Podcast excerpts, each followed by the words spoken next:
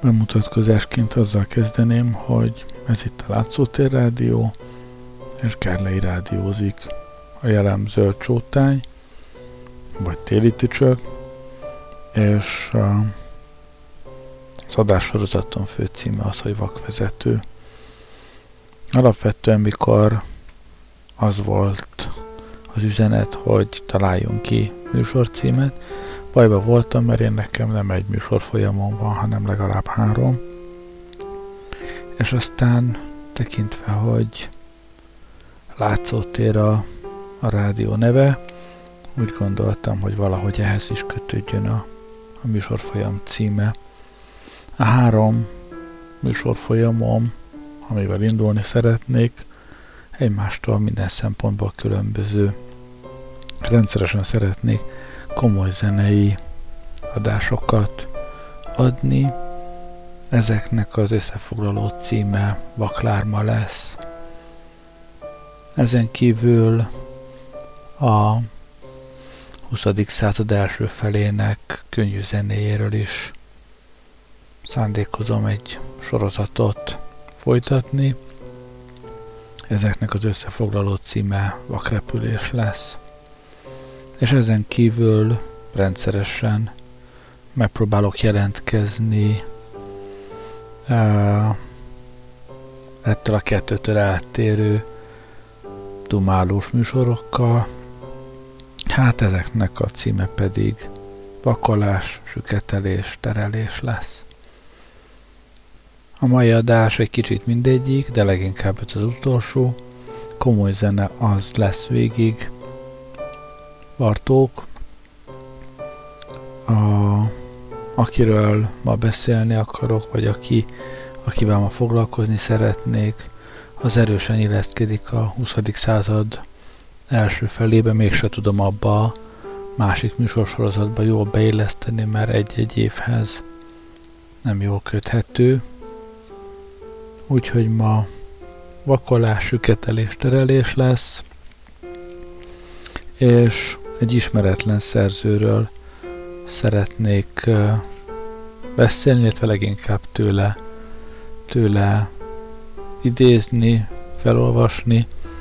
Az ismeretlen szerző Karinti Frigyes, akit persze mindenki ismer, ha más nem, akkor a tanár úr kéremet, humoreszkjeit, vagy a Utazás a koponyám körül című zseniális remek művét mindenki ismeri, de én majd másik Karintivel szeretnék foglalkozni. Karinti kiváló újságíró, publicista volt, és a cikkeit lényegében novellaként vagy eszéként értelmezve, kötetbe is lehet gyűjteni, ez meg is történt. És én ma a címszavak a nagy enciklopédiához című kötetből fogok olvasni, valamelyest egy téma köré gyűjtető, és egy számomra talán igen kedves témaköré gyűjthető darabokat. De azért legelsőnek egy, egy olyan, ami, ami talán a Látszótér rádióhoz is kötődik. Ennek a címe Kikérdezett. Kikérdezett. Tréfálva szólt rám valaki, mikor beszélni kezdtem, idejövet az utcán láttam valamit, és eszembe jutott, hányszor volt ez már így, és mindig hiába, pedig milyen egyszerű a dolog. Nekem mindig az volt az érzésem, hogy csak akkor kellene, ki kérdezett. Így szakított félbe tréfából valaki, de én meghökkentem, és komolyan elhallgattam, és nem tudtam folytatni. Mi történt velem? Aztán nógattak, hogy hát mit akartam mondani, hiába, Egyszerre nevetséges és értelmetlen ostobasággá vált az egész. Sokszor vagyunk így mondásokkal, évtizedeken át mondjuk jó napot, és ajánlom magamat, és egészségére, és van szerencsém, és egyszer, évtizedek múlva odafigyelünk, hogy mit jelent a szó, és hirtelen, mint most is, szakadék nyílik meg a szó alatt, és a szakadékon át a köd és káosz, egy pillanatra az élet szörnyű, szörnyű értelmetlensége Ki kérdezett? Igaz is, ki kérdezett engem? Hogy van az, hogy erre még soha se gondoltam. Soha senki se kérdezett. Írtam és beszéltem és ágáltam, sadakoztam. Véleményem volt erről, meg a marról, szóltam életről, halálról, szerelemről, költészetről, magamról, gyerekről, asszonyról és cserebogáról, ügyeltem alanyra és állítmányra, lenge jelzőre és komoly főnévre, rideg számnévre, ideg igekötőre és névutóra, ütemre és rímre, hogy érthető és világos legyen, amit mondok. Egyetlen helyes formája a gondolatnak, hogy könnyen fogja fel, s el ne veszítse többé, akit megajándékozok vele. Feladványokat oldottam, csomókat vágtam ketté, erőlködtem, hogy közelebb jöjjek a kezdethez és véghez, a két pólushoz, hol még nem járt sarkutazó. De ki kérdezett? Nem mondom, jártak nálam is körkérdésekkel, ankétokkal, hogy mi a véleményem a divatról, és hol ebédeltem legjobban, de ezeket elhárítottam, kitérő választottam, nem volt mit mondanom. Legtalálóbb válaszaim, most veszem észre, el nem hangzott kérdésekre zengtek fel. Miért csodálkozom hát a süket csöndben, hogy senki nem siet el vele? Legjobb tanácsaim annak szóltak, aki már elpusztult tulajdon hibájából. Miért csodálkozom hát, hogy senki nem követte? Ki kérdezett? Én megmondtam mindent előre. Én láttam a fenyegető veszedelmet, láttam a sötét felhőt, s tudtam a villámról, ami lecsap. Láttam őket születni és rohanni haláluk felé, láttam a bűnt, és megmondtam előre, ne így, ne ezt, átok és gyalázat lesz belőle. Nevén neveztem a vackort s az ízes gyümölcsöt, megmondtam, mi van belül. Miért nem válogattak hát, ahogy mutattam? Voltam helyettük a csatorna szennyében nyakig, és csattogott légcsavarom a tiszta felhők közt, helyettük, és elmondtam, mit láttam amott, mit gyötrődtem emitt, milyen a bűzös aljasság íze, és milyen az illatos napsugáré, hát akkor miért hemzseg még mindig a pocsolya boldogtalanok lelkétől, és miért magányosak a havas hegyormok? Én szóltam, hogy arra ne tessék menni, én szóltam, hogy erre van az út. Hát akkor miért vannak telve a gödrök? Én táblát állítottam szabadúszók és lubickoló gyerekek közé. Miért puffadnak hát hullák a víz fenekén? Én mindenre megfeleltem, de ki kérdezett? Senki se kérdezett, igazad van közbeszóló. Nem is értek rá kérdezni. Mert megkérdezték a miniszterelnököt, hogy mi lesz a haza sorsa, és megkérdezték a kereskedőt, hogy mennyiért adja, és megkérdezték a kalóriát, hogy fog-e sikerülni. Megkérdezték a cápát, helyes dolog a vegetarianizmus, megkérdezték a betegséget, hogy érzi magát, megkérdezték a poloskát, hogy lehetne a vérontást elkerülni. Megkérdezték a tüzet, egészséges dolog a jeges zuhany, megkérdezték a vizet, mitől szokott tűzbe jönni. Megkérdezték a madarat, hova repül, a napot, merre szállt. De ki kérdezte az embert? Ki kérdezett Homérosz? Ki kérdezett Szókratész? Ki kérdezett Gahatma Buddha? Ki kérdezett Nazareti? Shakespeare, Goethe, Madács, Dante, Beethoven, Kant, ki kérdezett? Ember, aki tudod, ember, aki láttad, ember, aki nézted, figyelted, élted, tudtad, mielőtt volt, tudtad, mielőtt lett, ordítottál, hogy közeledik. Ki kérdezett? Megváltó Atya Isten, aki tudod, hogy lehetne elkerülni, mit lehetne tenni, hová kellene fordulni, hogy kellene csinálni. Ki kérdezett? Ki kérdezett? Ne kérdezd, ordíts, ahogy a torkodon kifér, mert különben csönd lenne körülötted.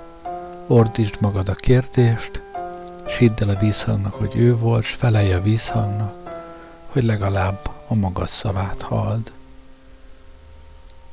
Hát, legyen ez az arszpoetikánk itt a Látszótér Rádión.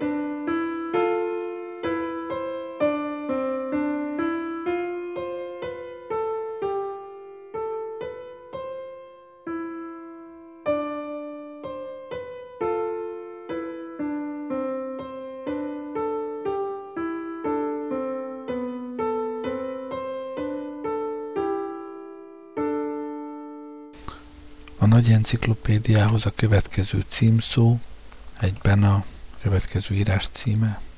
Érdekes. Megpróbálok leszámolni ezzel a szóval, annyiszor találkoztam vele, és mindig nyugtalanított. Szeretném tudni miért. Mit értünk alatta, miért mondjuk, mit találunk érdekesnek. Magam soha se szerettem különösképpen. Tudatos beszédben, ha odafigyeltem arra, amit mondok, igyekeztem kerülni, hiába. Annyira lábra kapott, a közhasználatban úgy beidegződött, nem lehet élni nélküle. Most, hogy jellemző jelzőt keresek, amivel igazolja, miért foglalkozom vele külön fejezetben, nem találok más önmagánál. Úgy érzem, nem tudom másképpen lekötni az olvasó figyelmét, csak ha biztosítom róla, hogy az érdekes szó, nagyon érdekes szó, és érdemes megelemezni. Persze ilyen formán fokozottan kell vigyázni, nehogy a logikai levezetés legrikítóbb hibájába essem, a meghatározó fogalmak közé bele ne keverjen véletlenül éppen a meghatározni való fogalmat.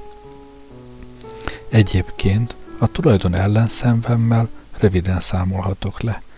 Egyszerűen azért nem szeretem, mert nagyon is közönséges szó. Minden pillanatban kimondjuk, udvariasságból, kíváncsiságból, aki a választékos beszédet szereti, annak a fülét okvetlenül sérti az a henye felelőtlenség, amivel oda szoktuk dobni. De miért? Hiszen vannak jelzők, határozók, amiket mióta szavakban jelezünk egymásnak, ami bennünk közös, a mindannyiunkban megegyező külső és belső élményt, talán még többször használunk, mint ezt, anélkül, hogy elcsépeltnek érezném. Mióta... Éme. Az első megfogható karakterisztikum. Az érdekes szót sok ezer éven át nem használták olyan sűrűn, és ritkábban is nem a mai értelemben használták, illetve nem azokban az esetekben, mint ma. Az érdekes szó jelzője, mint jelzője és jellemzése jelenségeknek az irodalomban és a közhasználatban kb. száz éve, hogy nélkülözhetetlenné vált. Tessék régi könyveket olvasni, régi beszélgetéseket, társalgásokat rekonstruálni a könyvekből, hagyományokból merített stílképzelettel, sehol nem akadunk nyomára. Nehéz volna történelmi regényt írni, amelyben mondjuk szavonna róla, hogy akár Rákóczi Ferenc így vélekedett volna egy neki előadott eseményről, hogy nagyon érdekes. Viszont vélekedni vélekedtek az emberek mindig, Sőt, volt idő, mikor a dolgokról való vélekedés fontosabban volt fontosabb maguknál a dolgoknál, mint ma. Hogy lehet az, hogy a számunkra leglényegesebb szempont az érdekesség és érdektelenség, unalmasság nélkül megvoltak az emberek. Aki a felvetett kérdést jól értette, nem várhatja ezek után az érdekesség ideologisztikus vagy etimológiai jellemzését. E fejtegetés keretében nem azt akarjuk megtudni, mi az, ami az embereket általában, nincs specie eteratis érdekli, csak annyit, és annyit is csak a tanulság kedvéért, hogy mióta, és miért használjuk ezt az értékmérő megkülönböztetést.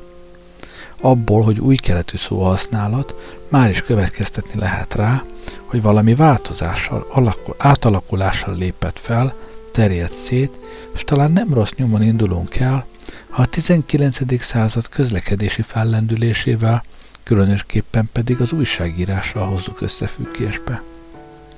A nyom helyesnek látszik.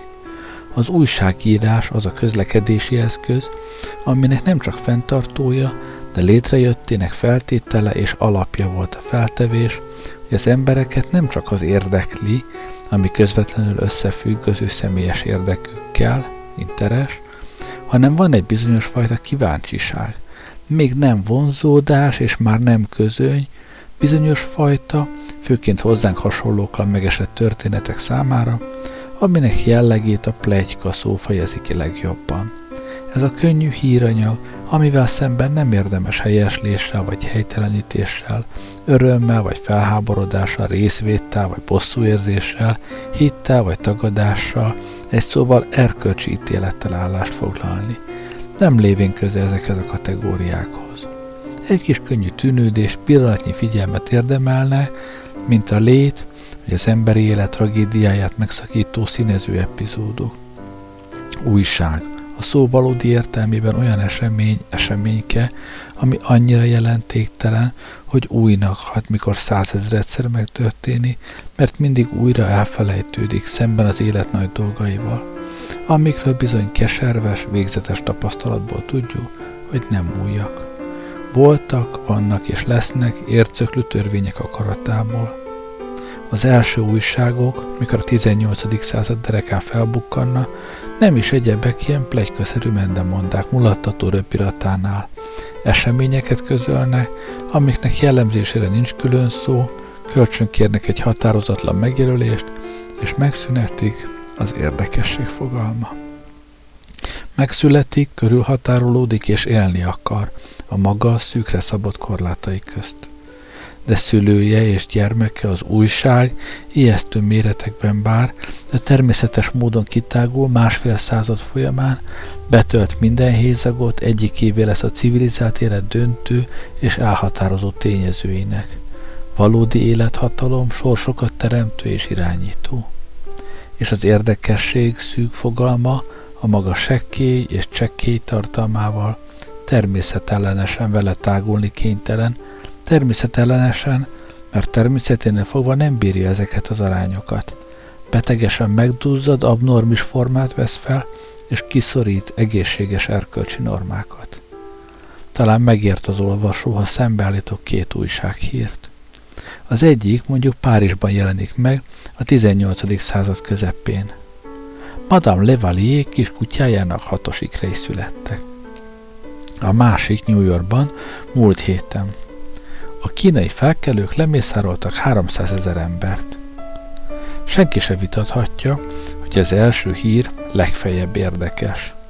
Viszont, és itt a baj, valakinek közülünk újságot olvasó és újságot író mai emberek között nem lehet immár bátorsága azt vitatni, hogy a második hír több vagy más, mint érdekes. Bátorsága, ez a helyes szó mert homályosan és szorongva érezzük ugyan, hogy valami egyebet kellene gondolni, érezni, mondani, tenni erre a hírre. Ezzel szemben mit mutat az újság, szolgája és ura a közvéleménynek? Százezer embert megöltek. Százezer embert elpusztított a földrengés, agyonlőtte a csábítót, egy fiatal lány öngyilkossága. Százezer ember, rettentő. Rettentő? Nem lehet rettentő, hiszen Érdekes. Igenis, érdekes, mert ha nem volna az, nem csinálnának újságot, nem nyomtatnák szörnyű nagy betűkkel, hogy mindenki észrevegye és megvegye a lapot. Százezer ember, hogy mennyire érdekes, mutatja, hogy kétszázezer még érdekesebb volna. Ha nem százezer, hanem kétszázezer pusztult volna el, még nagyobb betűkkel nyomtatnák ki, és 20-30 ezer példányal még többet nyomtatnának a labból, a kiadónak nem kis örömére agyon lőtte a csábítót, még érdekesebb volna, ha két csábítót lőtt volna agyon. Fiatal leány öngyilkossága érdekes. De érdekesebb, ha fiatal leány gyönyörű, szép és nagyon gazdag volt. Így szüli meg az újságírás az érdekes és nem érdekes ellentétét, és az európai ember felnevelkedve a légkörben, amit az újságírás százada teremtett, kezdi már elfelejteni, hogy ez az ellentét nem valódi, és nem természetes ítélete értelemnek és érzelemnek. Áképlet, szurrogátum, pótlása és behelyettesítése a ma természetes ellentéteknek, amiket így hívtunk valamikor. Jó és rossz, helyes és helytelen. Követni, avagy tagadni való, megkülönböztetve a történéseket a boldogságra való törekvés tudatában, hogy harcoljunk-e megismétlődésnek lehetősége ellen, vagy elősegítsük azt. Romboljunk, vagy építsünk, akarjunk, vagy ne akarjunk. Egy szóval tanuljunk belőle.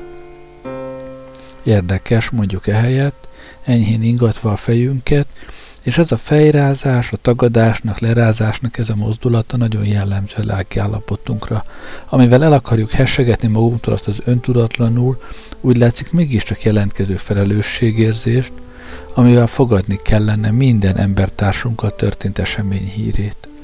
A felelősséget, amit legalább helyeslésben vagy rosszallásban kellene vállalni, ha cselekedetben, segítésben vagy büntetésben nem vállalhatjuk Érdekes, mondjuk, nehogy jót vagy rosszat kelljen mondani, elárulva és bevalva meggyőződésünket, vallásunkat, jellemünket, egyéniségünket, helytáva érette, mikor viszonyba lépünk az eseménnyel.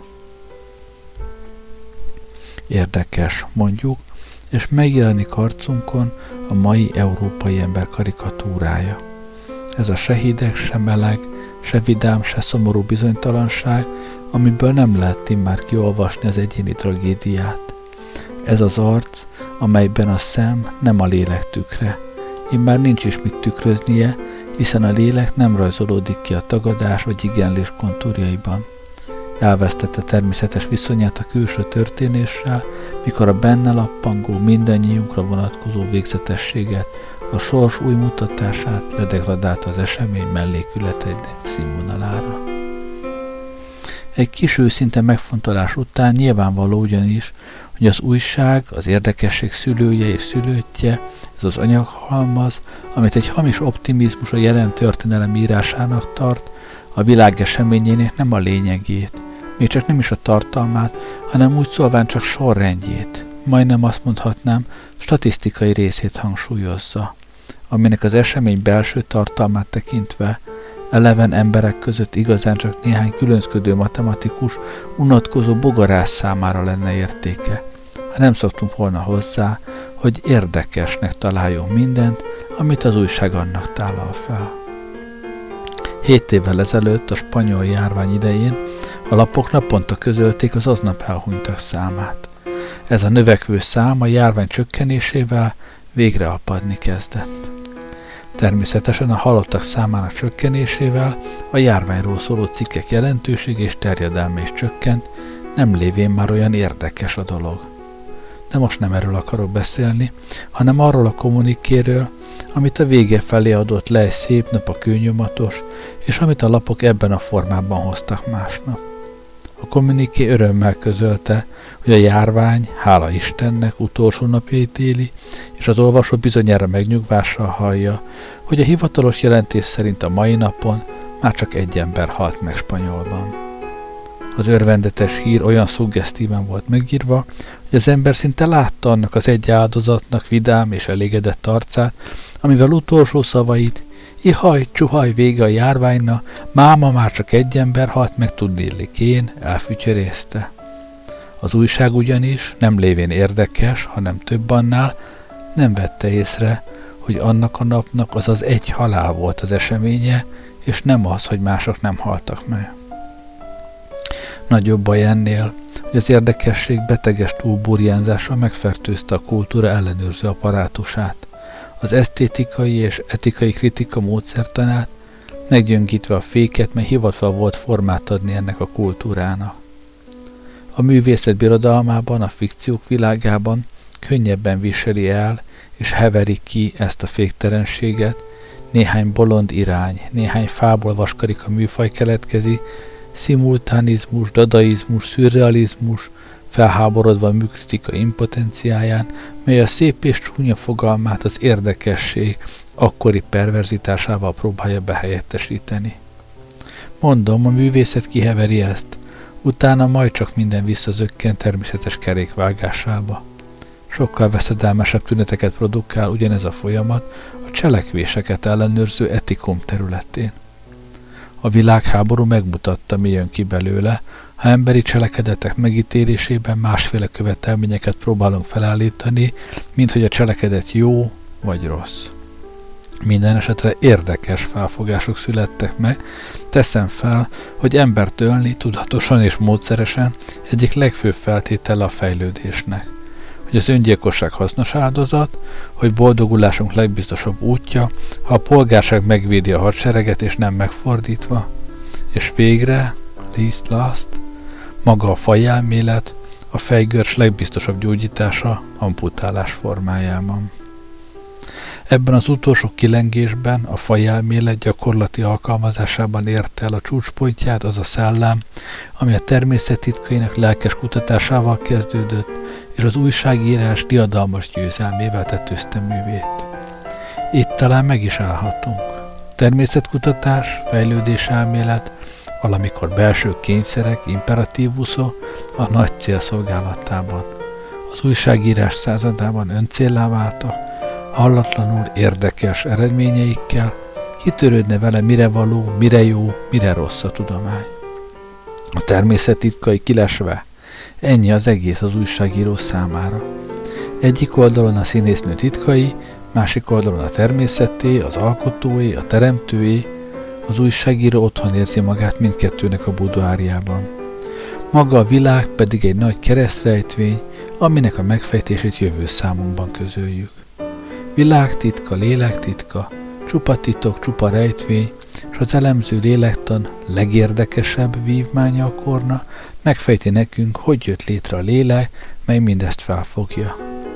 Kit érdekel, hogy mi lett belőle, miután létrejött? Kit érdekel a norma, aminek jegyével kutatni kezdtük, kit érdekel, mire kell tudnunk mindezt. Kéz és láb és szem és fül titka megfejtve. Tudjuk, mire való, kit érdekel, mire való az egész. S most, hogy a nagy enciklopédiára gondolok, csüggetten teszem le a tollat. Soha ebben a korban nem fogom megtudni, szép volt-e a költői mű, amit írtam, jó volt-e a cselekedet, amit tettem, és szorongva érzem, kár folytatni ezt az elemzést. A szerkesztő, akinek odaadom, az olvasó, aki végére jár, ha tetszik neki és meg akar dicsérni érte, azt fogja mondani, nagyon érdekes, amit ön az érdekesről mond. De kérem, az Istenért én nem érdekeset, én igazat akartam mondani. Igazat? Mi az?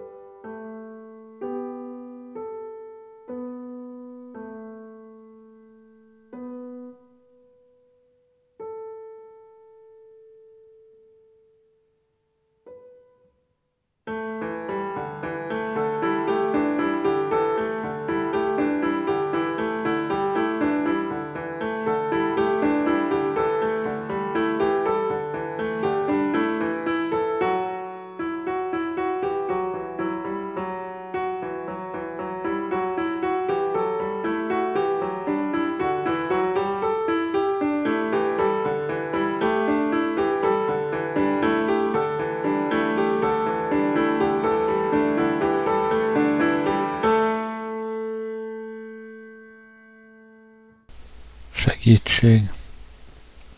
Egy autó felborult a Siófoki országúton. Utasai eszméletlenül hevertek a romok közül, körül, egynek közülük volt csak ereje segítségért kiáltani, mikor megváltás közeledett egy másik autó.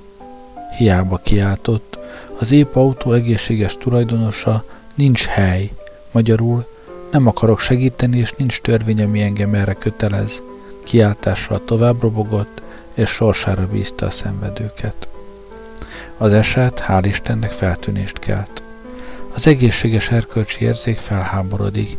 Egyben mindenki azt is érzi, hogy itt valami hiba van. A felháborodás magában sustoró, nem tud kielégülni, nem kap elég tételt, ha erőszakkal nem szerez magának. Itt ebben a gyakorlati problémában egy régi, elintézetlen kérdés elevenedik fel, s bosszulja meg magát, amiért elintézetlenül hagyták. Az erkölcsi törvény, aminek egyeznie kellene takarójával, a társadalmi törvényjel.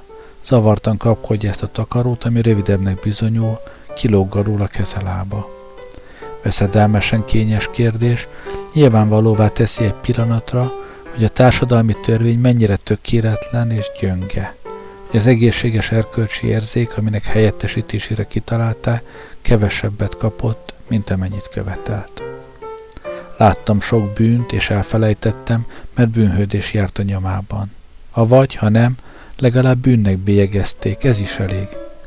de soha nem fogom elfelejteni évekkel ezelőtt azt az esetet, amire sokan emlékeznek még.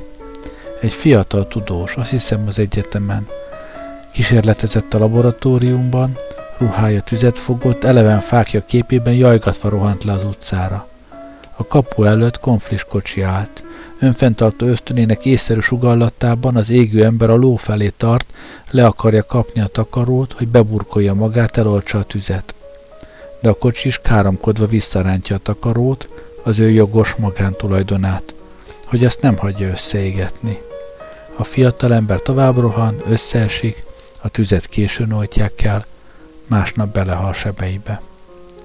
És nem volt törvény, amivel a kocsist meg lehetett büntetni, holott nyilvánvaló, hogy nagyobb szerepe volt boldogtalan embertársának halálában, mint a gondatlanságból elkövetett emberölés bűnöséne, aki mondjuk köveket dobált jókedvében, s véletlenül kupán talált egy pehes járókelőt. Az egyik szándék nélkül ölt, a másik szándékosan tűrte, hogy valaki meghalljon. Az egyik nem akart kárt okozni senkinek, a másiknak módjában volt jó cselekedni, és nem cselekedte. Az egyik nem kívánta az áldozat halálát, a másik nem kívánta az áldozat életét. Melyik a bűnösebb? Itt van egy törvény, ami hiányzik. A jogszelleme kétkedve áll ezen a ponton, habozik, nem tudja elszállni magát. Odáig eljutott, már az igazi erkölcs természetes fejlődésében, hogy a cselekedet mögött a szándékot, a cselekedet rejtett lényegét kutassa, büntesse és jutalmazza.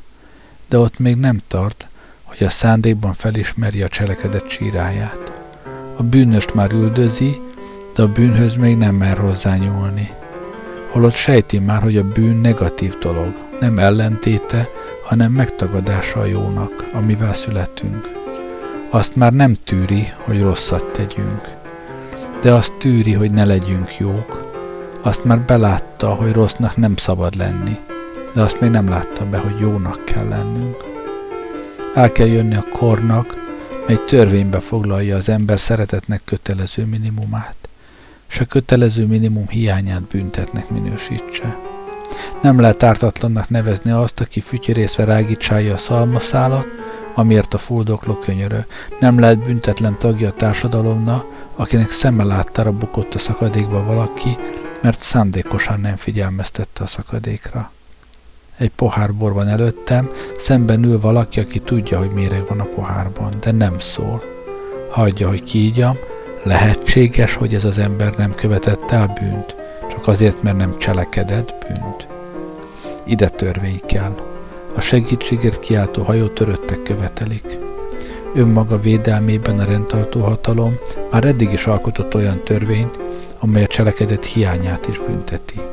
Aki megtagadja a tanúzás kötelességét, aki bűnről tud és nem jelenti be, bűntársi, bűnsegédi, bűnpalástoló és pártoló szándékkal vádolja.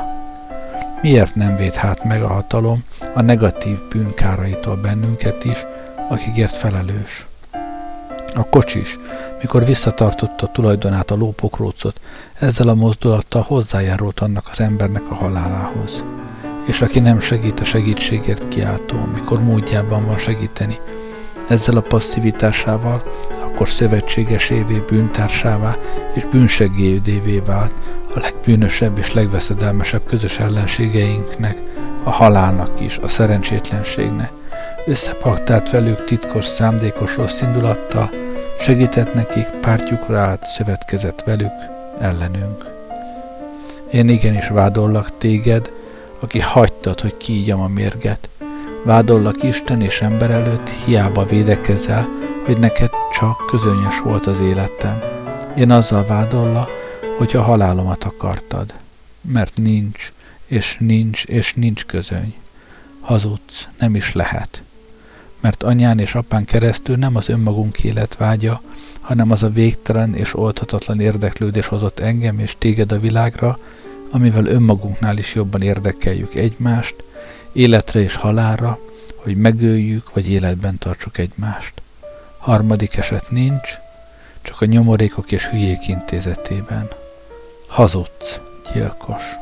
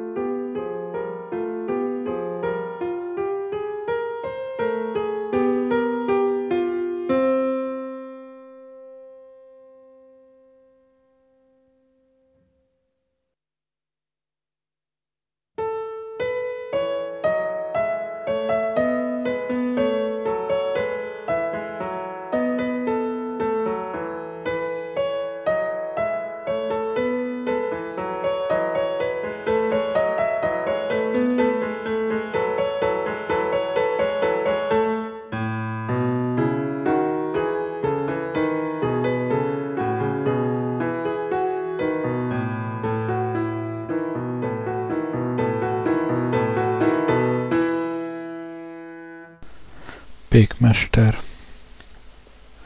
Miért vitték tulajdonképpen Playboydába Fischer Zsigmond pékmestert? A riportanyagból, ami itt fekszik előttem, világosan össze lehet állítani az esetet, nem kell semmit hozzátenni, és nem kell elvenni belőle semmit. De le kell írni, és meg kell írni, úgy, ahogy történt. Ezt, hogy meg kell írni, kénytelen az ember külön hangsúlyozni ezúttal. Kénytelen pedig azért, mert a fennálló, majd hogy nem mondtam, törvényes orvostudomány szerint az eseten semmi különösebb megírni vagy kiemelni való nincsen. A fennálló törvényes orvostudomány szerint Fischer Zsigmondot azért vitték Tébojdába, mert megőrült. Ez klinikai ügy, a stílus, hogy foglalkozni kell vele, a klinikai kórképek szaknyelve, úgynevezett anamnézis. Amikor tehát nem klinikai szaknyelven, hanem egyszerű, emberi szaknyelven írom le az esetet, vagyis úgy, ahogy történt, tisztában vagyok vele, hogy védséget, legalábbis kihágást követek el a fennálló törvényes orvostudomány ellen. A tudomány fennálló törvényeit, jól tudja mindenki, aki ismer, lelkesen és hívő hittel tisztelem. Ha most mégis kivételt teszek, azért teszem, mert éppen az elme bajjal szemben a tudományna csak a rendelkezései és ítéletei világosa, indoklásai nem egészen azok. Hogy valaki elmebeteg, a paralízist kivéve, azt objektíve az agyállomány és az idegállomány elváltozásából ma még, ahogy mondani szokták, nem lehet megállapítani. Nem lehet, még utólag, korbonztanilag sem. A tudomány kénytelen megelégedni bizonyos cselekedetekkel, amik valóban rendellenesek. Ezekből diagnosztizál. Vagyis tulajdonképpen a tudomány sem tesz egyebet, mint hogy leírja, milyen különös és rendellenes cselekedetek történtek. Nos hát, én is csak ezt teszem. Az történt, hogy Fischer Zsigmond, pékmester, egy idő óta rendkívül nyugtalan volt. Nyugtalanul viselkedett, ahogy környezete mondja, fel és alá járt, ingerült, szórakozott volt. Ez a nyugtalanság ugyan, szerény nézetem szerint csak akkor feltűnő, ha felteszem, hogy a pékmester csak úgy, minden ok nélkül volt nyugtalan. A környezete szerint ok nélkül volt az, mert hiszen a bolt jól ment, a pékmesternek vagyona volt, család egészséges, a pékmester gyomra rendben van. Mihelyt azonban felteszem, hogy a pékmester valami egyéb ok miatt volt nyugtalan, mint pénz, család és gyomor, akkor a szórakozottság és ingerültség egyáltalán nem természetellenes. Tegyük fel, hogy a pékmester tűnődött, töprengett valamin. Ha az ember tűnődik és töpreng valamin, akkor nagyon természetes, hogy szórakozott. Az volna természetellenes, ha nem volna szórakozott. Nos, tehát a pékmester csak ugyan töprengett és tűnődött valamit, az csak hamar kiderült. Családja ugyanis nyugtalankodván miatta, érdekes, szóval a család is nyugtalan volt, mégsem vitték a családot Tébojdába. Pihenni küldte a pékmestert Purkersdorfba. Purkersdorfba visszatérve a pékmester látszólag nyugodtabb is volt, már nem szaladgált fel és alá. Vagyis már nem töprengett és nem tűnődött. Sokkal nagyobb baj volt. A pékmester cselekedni kezdett. Egy reggel körlevelet nyomtatott ki a környező lakossághoz, amelyben bejelenti, hogy olcsóbban, lényegesen olcsóbban akarja adni a kiflit és a zsemjét, rá akar fizetni a kiflire és a zsemjére, csak nem ingyen akarja adni. Meg is indokolt, hogy miért, azért, mert segíteni akar az emberek nyomorúságán. És hogy a téboly logikája még teljesebb legyen, a pékmester fogta magát, és személyesen megindult, kosárral a kezében kihordani és szétosztani a kiflit. Ekkor vált nyilvánvalóvá, hogy az eset megérett a tébolydára. Mert lássuk csak. Ha a pékmester például Napóleonnak képzelte volna magát, és kiáltványt intézett volna a fasisztákhoz, tisztára a kiáltvány fogalmazásán múlik, hogy becsukják-e, esetleg tébolydába, esetleg börtönbe, vagy vezérnek nevezik ki. Ebben az esetben még erősebben ingadozott volna a diagnózis. Már valamivel veszélyesebb lett volna a helyzet a tébolyda irányában, ha a pékmester például hentesmesternek képzelte volna magát. A hentesmesterség elég határozott, hozzáértést követelő valami ahhoz, hogy a hentes mesterek megállapíthassák ebből a rögeszméből a pékmester őrültségét. Adott esetben azonban, ismétlem, egészen biztos volt a tébolyda. A pékmester ugyanis pékmesternek képzelte magát. Pékmesternek képzelte magát a szónak egész eredeti és valódi értelmében, mely szerint pékmester az az ember, aki a kiflire és kenyérre éhező emberek számára kiflit és kenyeret süt, hogy ne éhezzenek. Hát ez volt az, amin a pékmester tűnődött és töprengett, egész addig, míg haza nem tért Purkersdorfból. Ha tovább töpreng és tűnődik, és nem teszi meg azt, amire tűnődés és töprengés közben rájött, talán sohasem derül ki róla, hogy tébolyodott. Mert a tébolyt addig, míg agyállományi elváltozást kimutatni nem lehet, kénytelenek vagyunk egyelőre így definiálni. Őrült az, aki megteszi, amit gondol, akkor is, ha azt nem szokás megtenni abban a korban és azon a helyen, ahol az illető él. Őrült az, aki úgy cselekszik, ahogy jónak látja, akkor is, ha azzal önmagának vagy másnak azon a helyen és abban a korban bajt okoz. A pékmester is érezhette, hogy vele valami baj van, valami nagy baj történt vele, amikor megindult abban az irányban, amit a belátása és értelme és érzése kijelölt. Azt olvasom, hogy mikor a mentők eljöttek érte, nem hökkent meg, nem csapott lárvát, nem ellenkezett. Mosolyogva bólintott, majdnem felszabadulós óhajjal. A kezét nyújtotta, és csak hamar kiderült, hogy nagyon jól tudja, hová viszik, várt rá, számított rá. Nagyon örülök, hogy elvisznek a Lipót mezőre, mondta, az egy csendes hely, jól kialhatom magam, úgyis olyan álmos vagyok.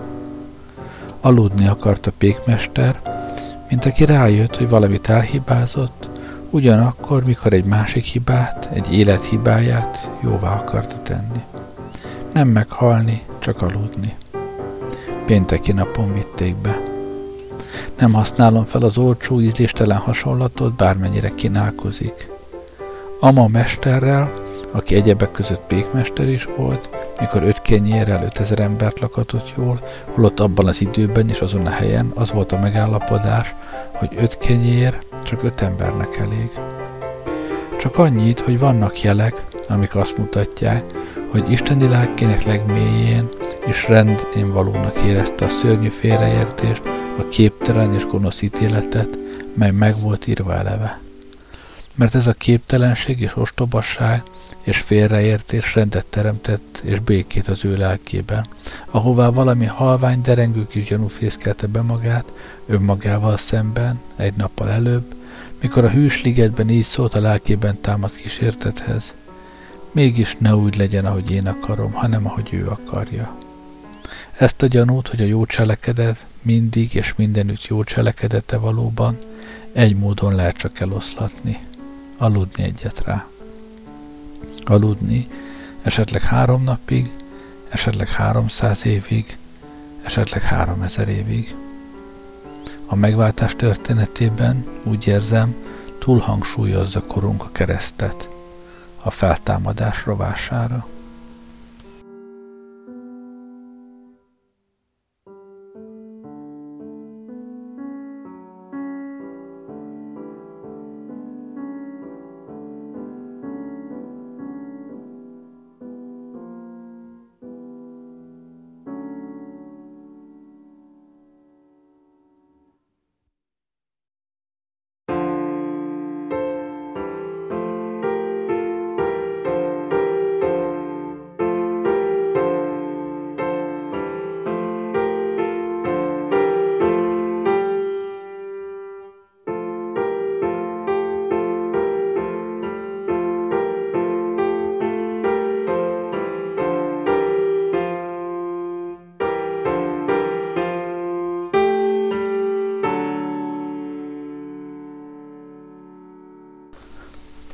Sokat gondolkodtam, kell-e még valamit hozzátegyek Karintihoz, de hogy kell-e, kell-e konkretizáljam jobban a mondani valómat, de azt gondolom, hogy ha csak végig gondolom ezt a négy cikket, akkor, akkor nem tehetek mást. Nem tehetek mást, bár ahogy az elsőben volt, nem kérdezett senki se, de akkor is muszáj, Muszáj, mert mert ha nem tenném, olyan lennék, mint a, mint a kocsis, aki elveszi a lótakarót. Egy, egy blogról szeretnék még olvasni nektek, semmi köze Karintihoz, de azért akkor is. Egy álom. Szeretek ezzel az asszonyjal beszélgetni, sokszor legszívesebben magnóra venném, amiket mond, és lejátszanám azoknak, akik gondolkodás nélkül általánosítva köpnek le mindenkit közülük. Mint amikor arról beszélt, hogy most nincs gáza és tűzhelye és nem tud vizet melegíteni, de este akkor is megmosdik. Teljesen. Ő is, meg a gyerekek is, mert anélkül ő nem tudna lefeküdni. Amikor leülünk beszélgetni, a szemlátomás nagyon szerény, de tisztára söpört földes házban, mindig körbefut a szemem. Most is észreveszem a nemrég adott használt takarót, ami most szőnyegként funkcionál, hogy ne a döngölt föld látszódjon, és a pár szál szírózsát is az asztalon. Ahogy jöttem be, a járda mellett láttam a tövét, onnan való lehet. Rózsaszín. És láttam a virágos tányért is, amit nemrég kaptak tőlünk egy hagyatékból, a kislány hosszasan nézte, simogatta a ráfestett rózsákat. Nagyon szép, mondta. Még nem fogták be használatra, még gyönyörködnek benne egy darabig. Az asszonyjal mindig átbeszéljük a pénzbeosztás jelenlegi állását. Sok asszonyjal vagyok így. A szokásos kérdésemre, hogy mennyi jött be ebben a hónapban, volt-e rendkívüli kiadás, sokan részletes beszámolóba kezdenek. Nem elszámoltatás, ez szó sincs róla. Inkább a közös átgondolása annak, mit lehetne tenni. Néhol nyilvánvaló, hogy sántít a beszámoló. Mert annyiból, ami marad, nem lehet megélni. Az már változó, hogy ezután merre kanyarodik a beszélgetés. A kamatos pénz felé, vagy valami más megoldás felé, ami szintén nem a törvények szerinti. Csak meghallgatni tudom. Amíg nincs más alternatíva, ami ehelyett felkínálható, addig egy bizonyos határon belül nem jöhetek elő a törvényekkel. Most is hallgatok, mert ehhez a büdzséhez nem lehet tanácsot adni, legalábbis én nem tudok. Bár más biztosan tud, aki jó messze van, és nem ennyiből él. Figyeltem is a múltkor a tévében. Egy szakértő mondta, az a baj, hogy pazarolunk, és nem tudjuk összép húzni magunkat. Pedig ha tudnánk, könnyebb lenne. Könnyebben kijönne az országos lamasztikából. Szívesen elhívnám ide, nézzem meg itt a spórolás lehetőségét. A kép, amit az asszony vázol nekem, szinte átlagos ezeknél a családoknál.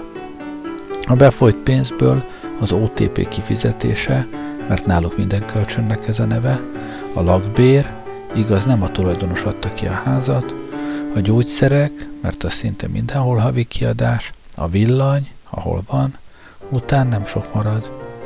Víz itt sincs bent, de a kukáért fizetni kell, azt is leszámoljuk. Ami marad, két hétre, ha elég. Utána muszáj kérni, mondta. Muszáj főznöm nekik, és nincs miből. De amikor megkapom a családit, mindig megadom. Mert akkor legközelebb nem adna senki. Csak az a baj, hogy így sosincs vége. Mert a tartozás miatt a következő hónapban sem tudom kihúzni kérés nélkül. Tudja, mondja elmélázva, van nekem egy álmom, hogy egyszer a hónap elején bevásároljak. Annyit, hogy elég legyen egy hónapra. Mert onnantól én egyenesbe jönni, csak egyszer ne kellene kérni, mert én be tudom osztani a pénzt. De mindig tartozásból kezdek, görgetem, azt sosincs vége. Megkérem, írjon nekem össze a listát. Mert kíváncsi vagyok, mi a konkrét tartalma egy ilyen havi bevásárlásnak meg arra is, hogy miből mennyit ír. Másnapra összeírja. Semmi extra. Liszt, cukor, só, olaj, krumpli, hagyma, színes paprika, ahogy ő írja. Száraz bab, száraz tészta, rizs, hagyma, teafű, csirkefarhát, parizer, májkrém, és a végén zárójában lecsókolbász, mint luxus. A lap másik oldalán mosószer és hippó. A mennyiségek is reálisak. Éppen elég neki, meg a három gyereknek, mert egyedül neveli őket. Szabadkozva mondja, hogy hűtője nincs, és a parizer meg a farhát persze nem jó így, mert ha egy hónap alatt megesznek 5 kiló farhátat, azt ugye egyszerre nem lehet. Ennyi hát egy álom ma. Vagyis neki ennyit adatott álmodni, másnak nyilván mást. Attól függ ki melyik oldalon van, ő itt, és esélytelen arra, hogy a másikhoz még az álmaiban is közelítsem.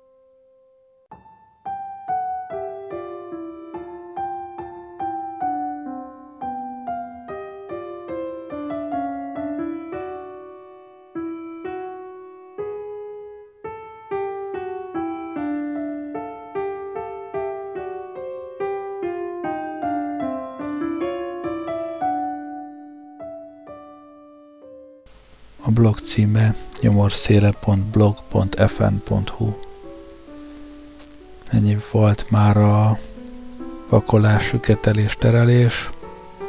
Köszönöm, hogy velem voltatok ma este. Jó éjszakát kívánok. Gerlei rádiózott.